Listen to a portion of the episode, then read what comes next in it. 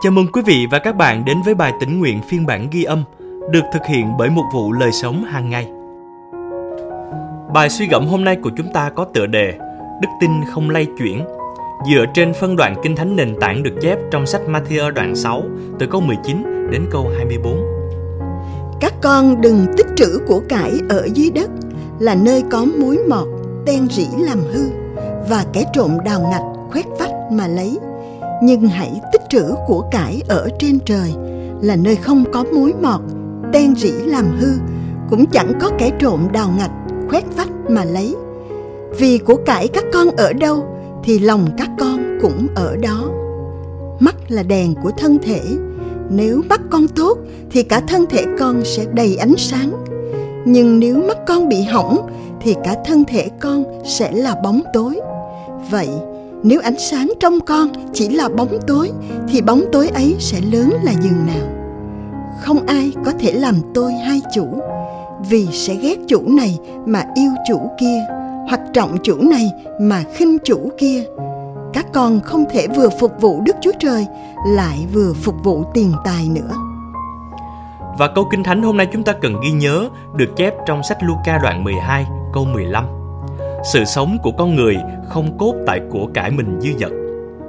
Kevin bước vào viện dưỡng lão để thu dọn đồ đạc của cha mình sau khi ông qua đời. Nhân viên đưa cho anh hai chiếc hộp nhỏ. Anh nói rằng ngày hôm đó anh nhận ra rằng không cần phải có nhiều đồ đạc, tài sản để có được hạnh phúc.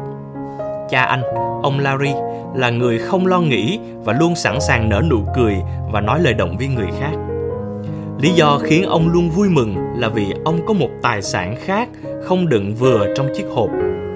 Đó là đức tin không lay chuyển nơi Đức Chúa Giêsu, đấng cứu chuộc của ông. Chúa Giêsu dạy chúng ta tích trữ của cải ở trên trời. Ngài không nói rằng chúng ta không thể sở hữu nhà hay mua xe, dành dụm cho tương lai hay có nhiều tài sản, nhưng Ngài muốn chúng ta xét xem điều gì là quan trọng trong lòng mình. Ông Larry tập chú vào điều gì? Lòng ông hướng đến việc yêu kính Chúa bằng cách yêu thương người khác. Ông đi khắp các hành lang nơi mình sống, chào hỏi và động viên những người ông gặp. Nếu thấy ai khóc, ông sẽ ở đó để nói lời an ủi và lắng nghe hoặc cầu nguyện cho họ. Tâm trí của ông tập trung vào việc sống cho vinh hiển của Chúa và vì lợi ích của người khác.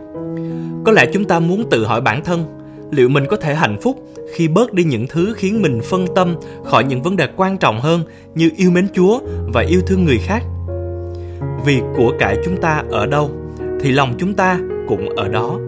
Điều chúng ta xem trọng được phản ánh trong cách chúng ta sống. Những mối ưu tiên nào của bạn đang đặt sai thứ tự? Bạn nghĩ chúa muốn bạn thay đổi điều gì? Chúng ta cùng nhau cầu nguyện. Chúa ơi, con yêu ngài và con muốn ngài là tình yêu lớn nhất của con. Xin chỉ cho con biết cách để trở nên giống như ngài. Amen.